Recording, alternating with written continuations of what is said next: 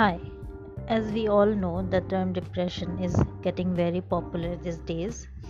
It's a really heavy term and I hope no one has to suffer from that. It's our life, we all have suffered from tension and anxiety et cetera, especially as a school going kid or because of work stress nowadays we have. Not everything that happens in school is childish or stupid. Like students themselves or sometimes even the parents seem to think that way. When the kid comes and tries to share things about what happened in the school or even their life, parents must listen carefully and give attention to it.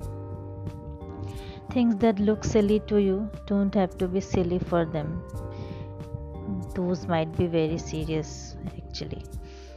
Many can't even imagine the things that happens at schools, how some students play bully, how some gangs up against one and stop talking to them, make a joke out of it, how they have to sit alone and the companion or the benchmate they felt great with leaves them for others just to be alone, how they had to take their lunch alone, sitting at a corner.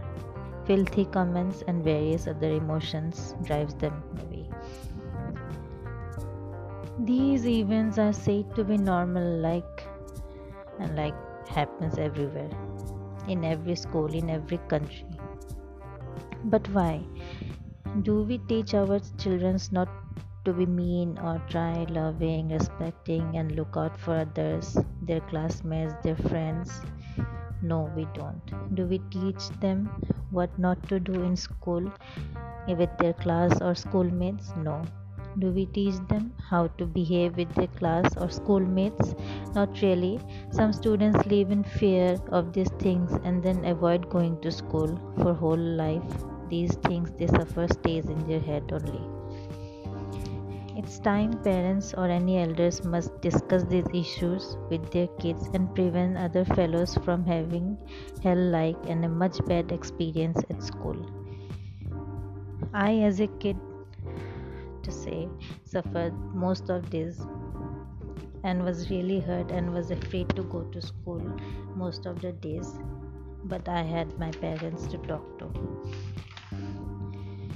So, as the teachers must stop grouping their favorite students too and provide equal opportunities to all the students and bring up their confidence and encourage them for do whatever they like and see everyone equally. It's a, it's really a serious thing actually. We think parents won't actually we do think parents won't get it. But uh, it's not totally true. The kids don't know how to tackle through the problems they face in the school and how and whom to share their problems, and they actually uh, we all some at a point of life in the point of life thought that parents won't understand us, but yeah, some don't. If you are being bullied or see someone else bullying, don't just stand but go and stop them. Go to someone you trust like coach, teacher, parent, elder siblings or school counselor. You may know someone who cannot know they are suffering from depression, but the signs are always there. There is no single way to determine those signs, but you can look for them. For example, driving away from the activities they love, the things they love to play or something like that, isolating from the people they love, not wanting to go to school and making non-relevant excuses, changing their appearances in dramatic fashion, losing lots of weight. Look into the eyes. Sometimes they are swollen. Maybe they are crying too much whenever they are alone at home. Not caring about their experience, constant mood change, increased anxiety, rage, humiliation, talking about feeling hopeless, trapped, being a burden to others. If you see these signs, always care to ask and be there for them without being asked. Find a trusted adult students. There are shows that presents these issues, and you can ask your friends if anything that is related, or if it's you that the show is related to, please go and talk to a trusted adult or parent or a school counselor or a understanding friend. For the parents or elders, mention these shows to your kids.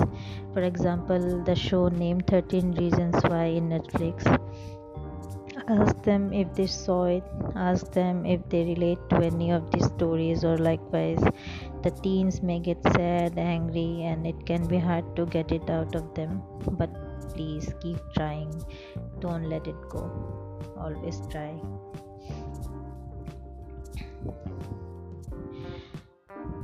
It's normal, and please listen without judgment to your kids, because um, no good will be out by judging them. You can offer to watch the show with them, as it may not be appropriate to watch it alone for them if they are suffering from such issues relating to the shows. Not everything shown in the show is true or related to the one who acts on that. Let them know help is available. Help them understand what is what the options are.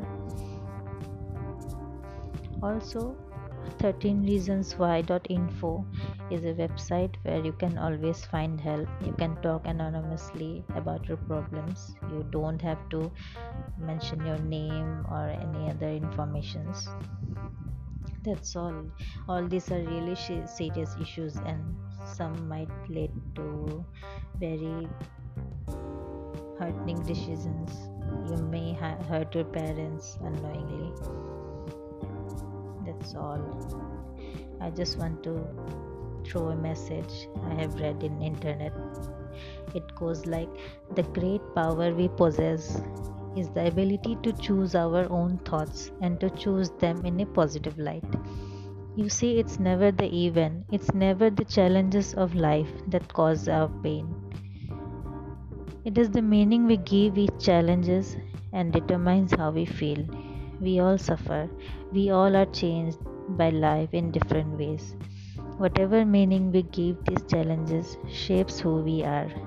It shapes who we are today and who will we become. It can define us in a positive or negative way.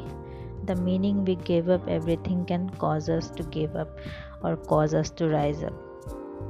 Thank you, and please don't forget to subscribe to my channel. It mostly defines art and yoga, which will be helpful for you. Thank you.